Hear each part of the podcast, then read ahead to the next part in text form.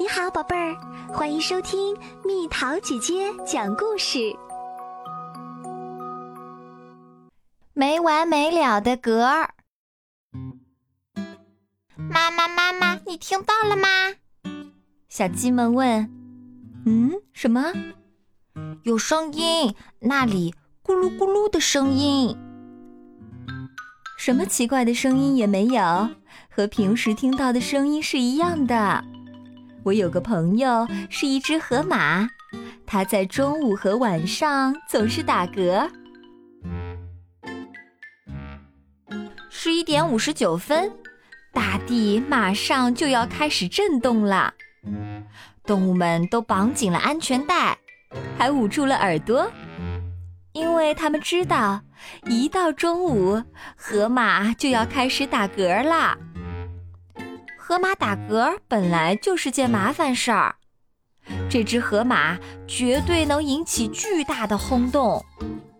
它打嗝时总会发出这样的声音：“呜呱！”唉，真烦人呐！有一天，冠正在执行一个重要的飞行任务，他要去送一份快递包裹，但是他戴错了帽子。忘记戴安全帽，而是戴了一顶小浴帽。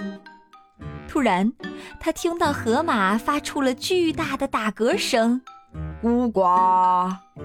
管吓了一跳，大叫一声：“啊！”啊，可跟黑不一样。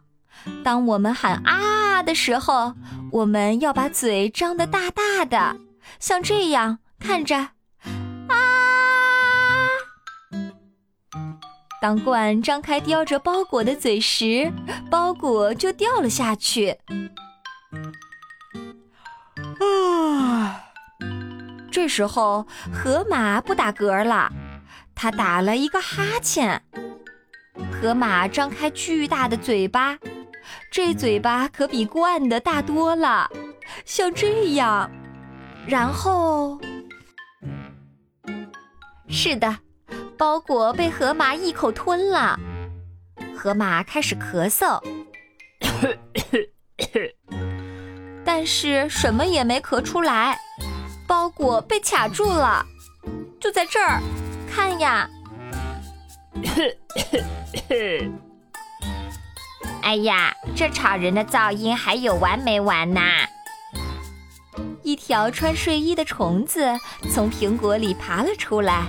不满地唠叨着，虽然这并不是什么大事儿，但是谁睡午觉被吵醒，都会特别不高兴吧？虫子和鹳打算让河马吃点苦头，他们商量了一个可怕的计划。快把你们的耳朵捂起来，别再听这个故事了。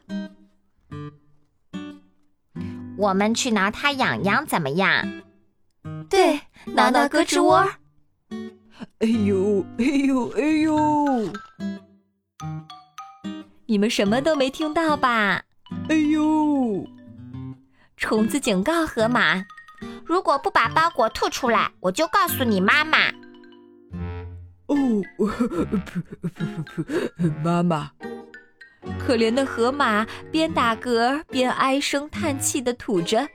可包裹还是没吐出来。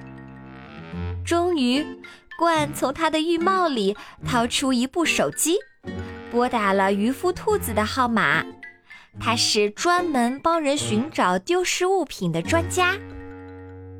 渔夫兔子很快就到了，他带着钓竿，穿着雨衣，拎着一盏特别小的灯。他要求河马。把嘴张开，大声说啊！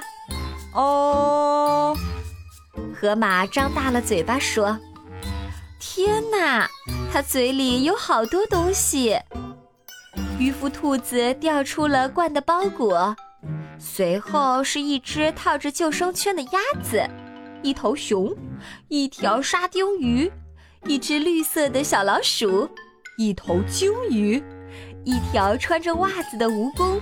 一把牙刷，最后还掉出来一只癞蛤蟆。哎呦呦！那么，妈妈，河马是因为这些东西才打嗝的吗？孤呱，它为什么总是这样叫？这都是因为那只癞蛤蟆，它就像个定时闹钟，一到中午和晚上，总在河马肚子里响个不停。但是癞蛤蟆发出的声音是呱呱，不是咕呱。好了好了，去睡觉吧，小家伙们。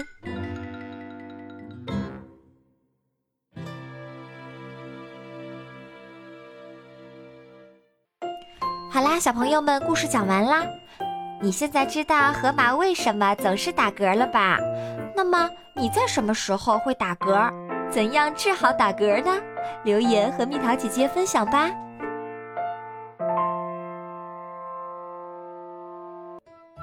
好了，宝贝儿，故事讲完啦。